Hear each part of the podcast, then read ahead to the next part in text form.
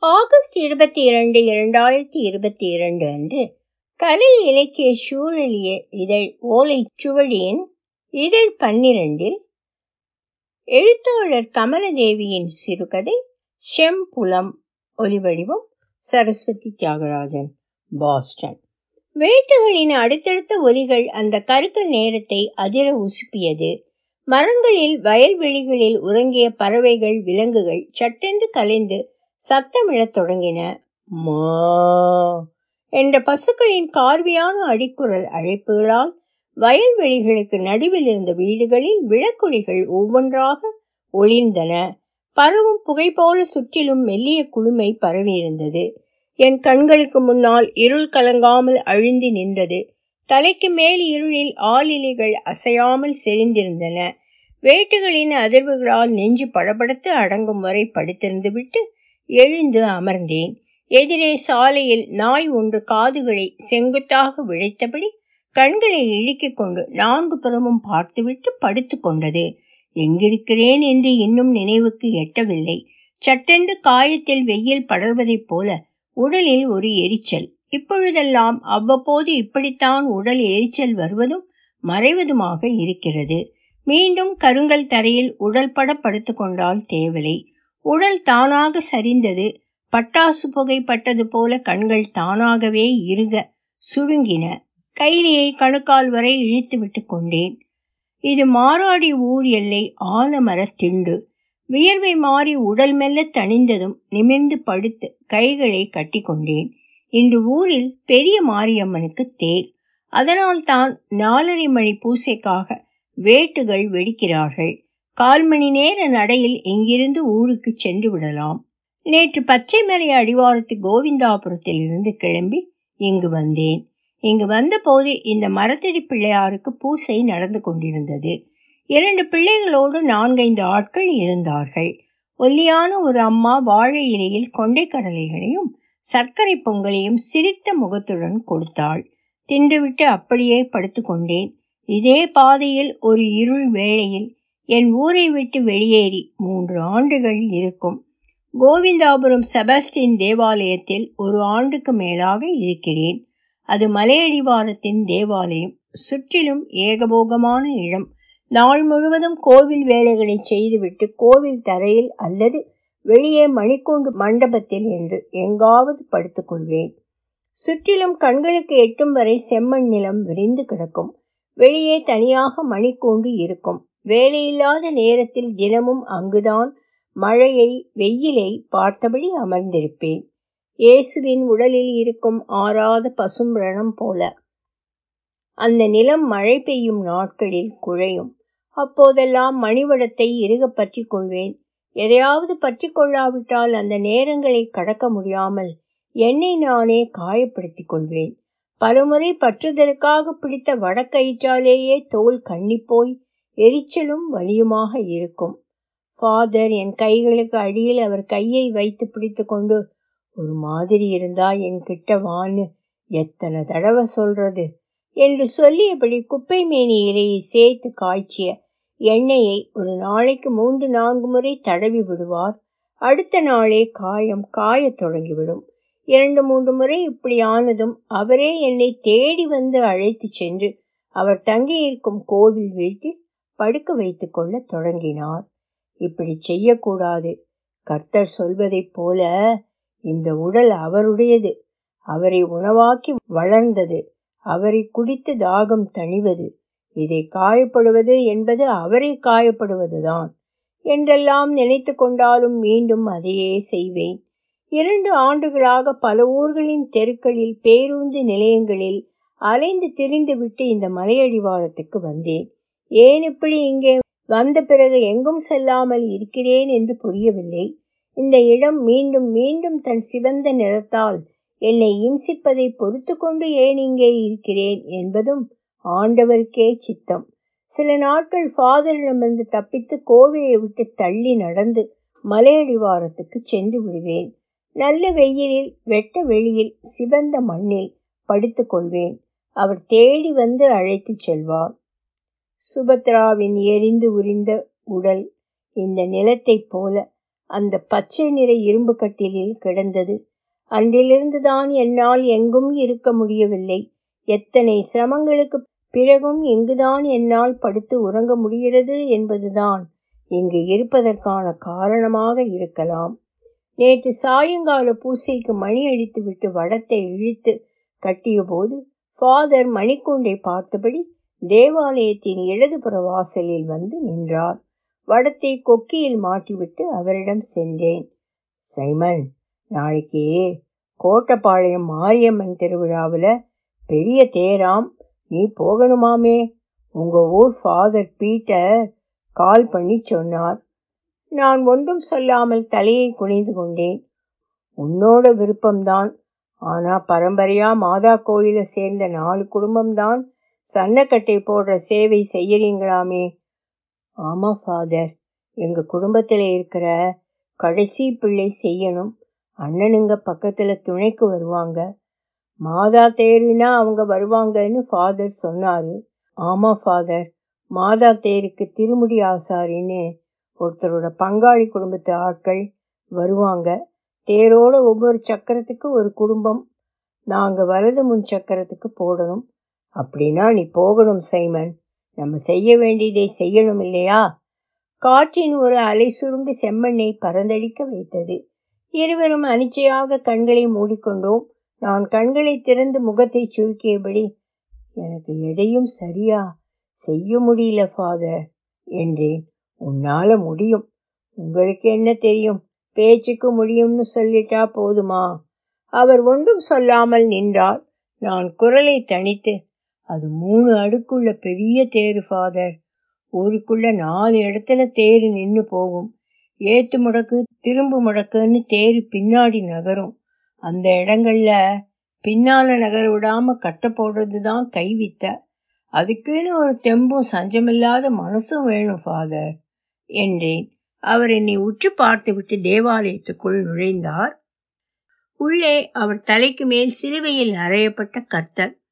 பிதாவே என்று மனம் சொல்வதற்குள் என் கால்கள் மண்டியிட்டன.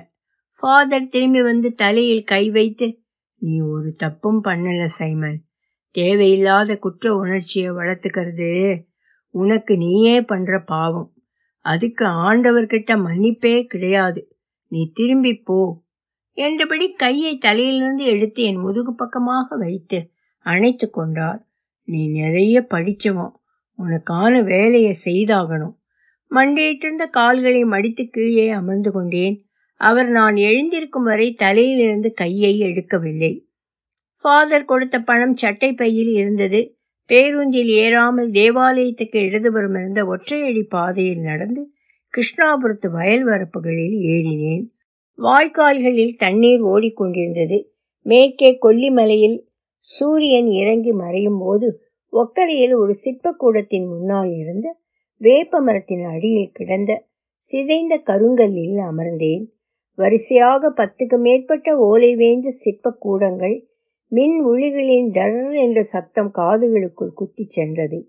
சிதைந்த சிற்பங்கள் அங்கங்கே கிடந்தன.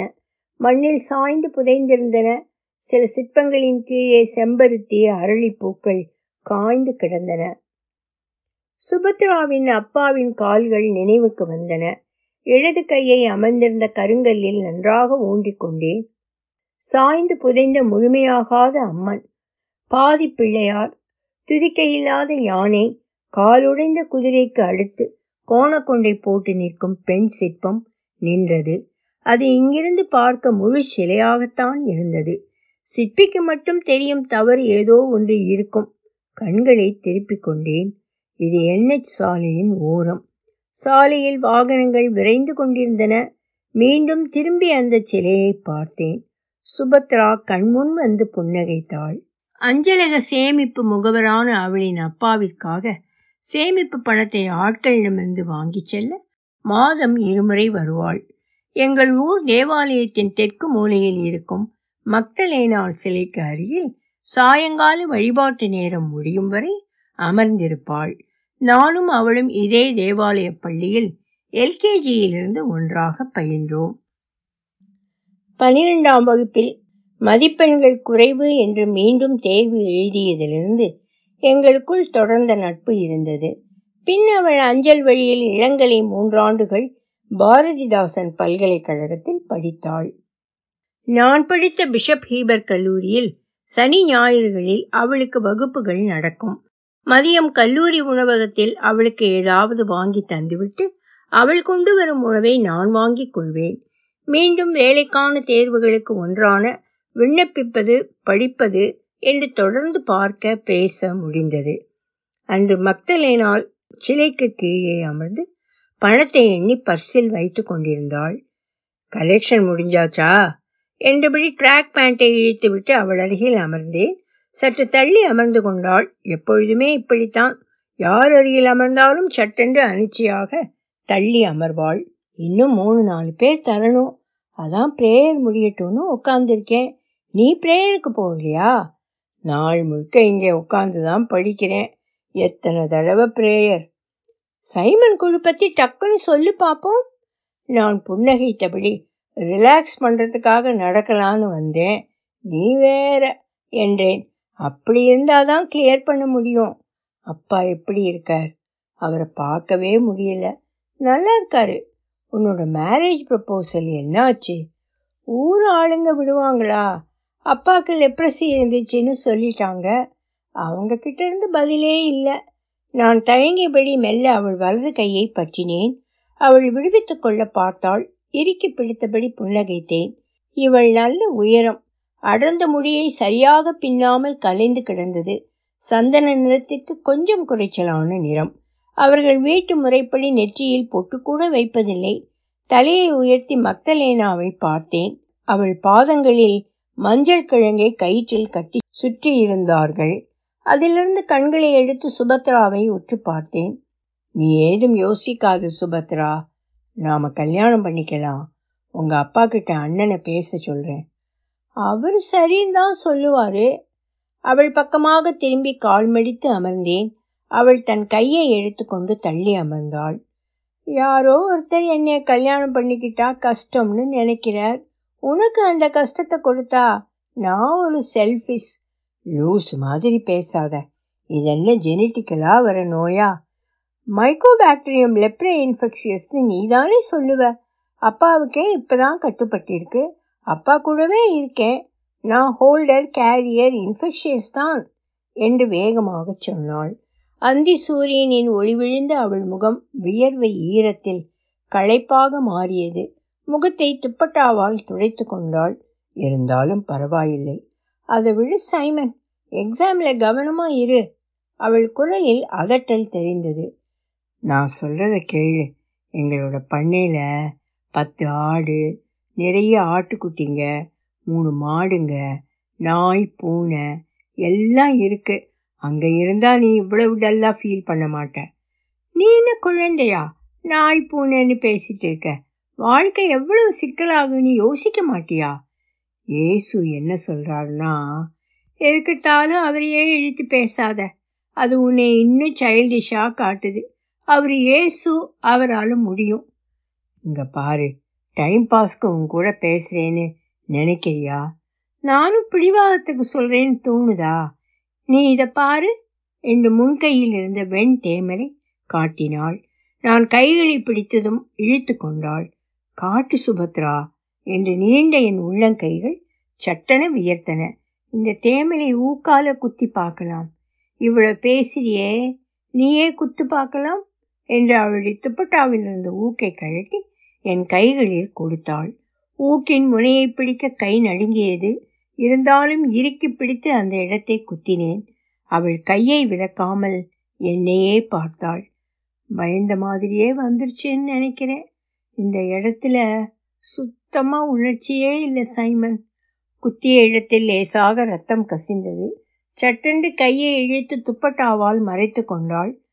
அப்பாவுக்கு சரியாயிடுச்சுல்ல உனக்கு வெரி இனிஷியல் ஸ்டேஜ் எனக்கு இதெல்லாம் பிடிக்கல.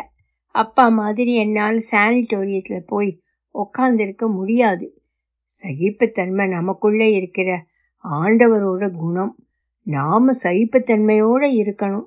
வருஷக்கணக்காக சகிச்சு எனக்கு இப்பெல்லாம் கோபமாக வருது சைமன். என்று நெற்றியை சுருக்கினாள். அவள் கண்களில் ஈரம் கலங்கி சிவப்பாக மாறிக்கொண்டிருந்தது. வெறும் பேச்சு பேசுவது எளிதுதான் என்று தோன்றியதும் எதுவும் பேசாமல் திரும்பி அமர்ந்தேன். வழிபாடு முடிந்த ஆட்கள் வெளியே வரத் தொடங்கினார்கள். சுபத்ரா வசூல் முடித்துவிட்டு என்னிடம் வந்தாள். தர்மராசு வயல்ல பணம் வாங்கிட்டு வரப்பில் ஏறி நடந்தா ஊர் வந்துடும் நீ படிக்கிற வேலையை பாரு. நான் அப்பாவோட போய் டாக்டரை பார்க்குறேன் சரியா? என்று சொல்லிவிட்டு தேவாலயத்துக்கு பின்னால் இருந்த வரப்பில் இறங்கினாள். பசும் பயிர்களுக்கு இடையில் சிவந்த சுடிதாரில் அவள் நடந்து சென்று கொண்டிருந்தாள். என் அலைபேசி ஒலித்தது. நாளைக்கு வந்து விடுவாயா சைமன்? அடுத்த வாரம் வரே மாமா. கோச்சிங் ஃப்ரீயாக கிடைக்கிறப்பவே பயன்படுத்திக்கணும் என்று வைத்து விட்டார். சுபத்ராவிடம் அடுத்த நாள் மாமா வீட்டிற்கு செல்வதை சொல்ல மறந்து விட்டது அவளிடம் தனியாக அலைபேசி இல்லை. திரும்பி வந்து சொல்லிக் கொள்ளலாம் என்று மாமா வீட்டிற்கு கிளம்பி சென்று விட்டேன். ஒரு மாதம் கழித்து அவள் தனக்கு தீ வைத்து கொண்டாள் என்று அண்ணன் அலைபேசியில் அழைத்து சொன்னான். நான் செல்லும்போது சுபத்ரா ஊதா போர்வை ஒன்றை போர்த்தி படுத்திருந்தாள். சணல் சாக்கை போட்டு அவளை உருட்டியிருப்பார்கள் போல சணல் பிசிர்கள் கைகளில் ஒட்டியிருந்தன. தன்னிச்சையாக சணல் பிசிர்களை எழுப்பதற்காக அவளை நோக்கி நீண்ட என் கைகளை சுபத்ராவின் அப்பா பிடித்து கொண்டார். நீயாச்சும் பாப்பா கிட்ட புரியுற மாதிரி பேசியிருக்கலாம்ல என்று அவர் தளர்ந்து அருகில் இருந்த பெஞ்சில் அமர்ந்தார். தீ வைத்து கொண்டதால் பச்சை மட்டையில்தான் பாடை கட்ட வேண்டும் என்று பேசிக் கொண்டிருந்தார்கள். அவள் அப்பா அவரின் வேட்டிகளை என் கையில் கொடுத்து பாடை கட்டும் இடத்திற்கு போகச் சொன்னார். தென்னை மட்டைகள் இரண்டை சேர்த்து கட்டி வைக்கோல் பரப்பி அதன் மேல் ஒரு வெள்ளை வேட்டியை விரித்தார்கள். அழுங்காமல் மிக மெதுவாக அவளை அதில் தூக்கி கிடத்தி இன்னொரு வெள்ளை வேட்டியால் போர்த்தினார்கள். சுபத்ராவின் சொந்தக்காரர்கள் நான்கு பேர் பாடையை பிடித்து தூக்கினார்கள். தூரம் நடக்கணும்ல. இன்னும் ரெண்டு வயசு பசங்க வாங்க என்று யாரோ ஒருவர் சொன்னார். நான் ஓடிப்போய் பின்பக்கம் நின்றவருக்கு ஒத்தாசையாக பிடித்து கொண்டேன். நடக்க நடக்க ஊன் நாற்றம் மூக்கில் ஏறி தலையை கணக்க வைத்தது. எங்கள் ஊர் தேவாலயத்திலிருந்து காலை ஐந்து மணிக்கான மணியோசை அமைதியை துளைத்து கொண்டு பரவியது. பிள்ளையார் கோயில் மேடையிலிருந்து எழுந்தேன். தரையில் கால்களை ஊன்றி நின்றேன். இடது கால் இல்லாததைப் போல வலது கால் தடுமாறியது. மெல்ல ஆலமரத்தை சுற்றி வந்தேன். அந்த புறம் ஒரு கருப்பு நிற பிளாஸ்டிக் நீர் தேக்க தொட்டி இருந்தது. குழாயை திறந்துவிட்டு அதன் அடியில் அமர்ந்து கொண்டேன். இப்படியே இருந்து விடலாம். கண்களை மூடி பின்னால் இருந்த செண்டில் சாய்ந்து கொண்டேன். தண்ணீர் தலையிலிருந்து உடலில் வழிந்து செல்வது ஆசுவாசமாக இருந்தது. ஒரு கை தோளை தொட்டு உசுப்பியது. எந்த தம்பி? என்று அதட்டி அழைத்தது. பிளாஸ்டிக் குடங்களை கீழே வைத்துவிட்டு அந்த பெண் இரு கைகளாலும் என் கைகளை பிடித்து தூக்கினாள். எவ்வளவு நேரமா இப்படி உட்கார்ந்திருக்க? என்றபடி தலை சுருமாட்டிற்காக தோளில் கிடந்த துண்டை எடுத்து என்னிடம் நீட்டினாள் வேணாக்கா தலைய தூட்டுடான்னா உங்களுக்கெல்லாம் என்ன கஷ்டம்னு இப்படி குடிச்சிட்டு அலையிறீங்களோ? உங்க வீட்டை நினைக்க மாட்டேங்கிறீங்களே என்று சொல்லிவிட்டு குடங்களில் தண்ணீர் பிடித்து வைத்தாள். எதுவும் சொல்லாமல் துவட்டி கொண்டு துண்டை அவளிடம் நீட்டினேன். துண்டை சுருமாடாக சுற்றி தலையில் வைத்து கொண்டாள். குடங்களை தூக்கி அவள் தலைக்கு ஒன்றும் இடுப்பிற்கு ஒன்றுமாக கொடுத்தேன். வீட்டுக்கு போ என்று சொல்லிவிட்டு திரும்பினாள். தெருவில் வந்து கடக்கிறானுங்க. அவங்க வீட்டில் எவ்வளோ ஒருத்தி பிள்ளைய காணோம் புருஷனை காணோன்னு தூங்காம கிடப்பா என்று அவளின் குரல் முடக்கில் மறைந்தது.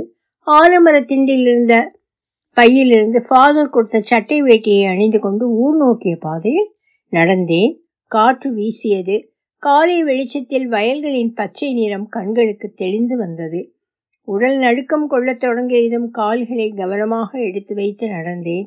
இந்த கைகளால் சன்னக்கட்டையை பிடிக்க முடியுமா என்று மூடி திறந்து விழித்து பார்த்தேன். உள்ளங்கை நீரில் ஊறி சுருங்கியிருந்தது. உடலின் தடதடப்பை மீறி எதுவோ என்னை உள்நோக்கி செலுத்தி கொண்டிருந்தது. முன்னால் எடுத்து வைக்கும் ஒவ்வொரு அடிக்கும் மனம் பின்னால் போகலாம் என்று தயங்கியது. ஊர் எல்லையில் மாவிலை புங்கை இலை கொத்துக்களால் கட்டப்பட்ட தோரணங்கள் காற்றில் அசைந்து கொண்டிருந்தன. தயங்கி நின்றேன். யாரும் பார்ப்பதற்குள் இப்படியே திரும்பி விடலாம். இதில் சிறிய தவறு நடந்தாலும் எத்தனை உயிர் போகும்? வேண்டாம் என்று திரும்பினேன். இங்கு வந்ததே பைத்தியக்காரத்தனம். சைமன்! என்று ஒரு குரல் அழைத்தது. திரும்பி வேகமாக இரண்டடி நடந்து விட்டேன். சைமன்! மீண்டும் அந்த குரல். திரும்பி பார்த்தேன் ஆள் இல்லை. காதுகளில் எப்போதாவது கேட்கும் குரல்தான். மீண்டும் திரும்பி தோரணத்தை கடந்து விறுவிறுவென்று ஊருக்குள் நடந்தேன். மாரியம்மன் கோவில் முன்னால் தேர் வடம் பிடித்தலுக்கான சடங்குகள் நடந்து கொண்டிருந்தன. பூஷணிக்காய் எலுமிச்சை பழங்களில் குங்குமம் தடவி உடைத்திருந்தார்கள். தேருக்கு முன் குங்குமம் நீருடன் கலந்து சிவப்பாக பரவியிருந்தது. உடல் நடுங்க தொடங்கியது. செபாஸ்டியனோட தம்பி வந்துட்டான் என்று ஒரு குரல் கேட்டது. தேரை சுற்றி நின்றவர்கள் திரும்பி பார்த்தார்கள். சரியா வந்துட்டான் என்றபடி பூசாரி மருது சிரித்தான். அண்ணன் கூட்டத்தில் புகுந்து ஓடி வந்து என் கையை பிடித்து இழுத்து கொண்டு சென்று வலது முன் சக்கரத்தின் பக்கவாட்டில் நிற்க வைத்தான். மருது கைகாட்டி ஒரு பையனை அழைத்தான். அவன் கோவிலுக்குள் ஓடிச் சென்று ஒரு பெரிய சொம்புடன் என்னிடம் வந்தான். நான் பக்கத்தில் இருந்த குடத்து நீரால் கை கால்களை கழுவிக்கொண்டு இங்கிருந்தே உள்ளே ஊஞ்சலில் இருந்த அம்மனை கும்பிட்டு கொண்டேன். சொம்பு நிறைய இருந்த கம்பங்கூலை குடித்து முடித்து வாய் கழுவிக்கொண்டு சக்கரத்தின் பக்கம் சென்று நின்றேன். கடைசி தேங்காய் நீதான் உடைக்கணும். வா என்று மருது கையில் தேங்காயுடன் அழைத்தான். அண்ணன் தேர் முன்னால் சன்னக்கட்டையை வைத்தான். சுற்றி சிவந்து பரவியிருந்த ஈரம் மட்டுமே என் கண்களில் நிலைத்தது. தேரின் அருகில் சென்று கைகளில் தேங்காயை வாங்கினேன். நிமிர்ந்து பார்த்தேன் கழுத்து நடுங்கியது. அம்மனின் முகம் பார்க்க தலையை உயர்த்த முடியவில்லை. ஆறு மணிக்கான வேட்டுகளின் சத்தம் கிளம்பி காதுகளை அடைத்தது. இடது கால் மடக்கி அமர்ந்து வலது கால் கீழே பீடத்தில் இருந்தது. பொன்னாலான சிறிய பாதத்திலிருந்த தங்க கொழுசில் என் கண்கள் நிலைத்தது. சூரிய ஒளியில் கண்கள் கூசின. ஒரு கையால் கண்களை கசக்கிக் கொண்டேன். குழந்தையின் பாதத்தை போல மிகச்சிறிய பாதம் சலசலப்பு அதிகமாகி கூட்டம் பரபரப்பு கொள்ள துவங்கியது.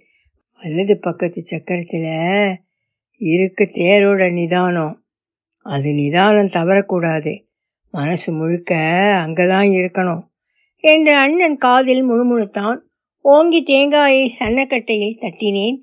இரண்டாக பிளந்து உருண்டது. அண்ணன் சன்னக்கட்டையை எடுத்துக்கொண்டு வேகமாக பக்கவாட்டில் நகர்ந்தான். நான் என்னை அறியாது வேட்டியை மடித்து கட்டிக்கொண்டு சட்டென்று தேர்க்கட்டையில் கால்படாமல் தாவி குதித்து வலது பக்க சக்கரத்தின் அடியில் இருந்து சன்னக்கட்டையை இழுத்தேன் தேர் நகரத் தொடங்கியது. ஒலி வடிவம் சரஸ்வதி தியாகராஜன் பாஸ்டன்.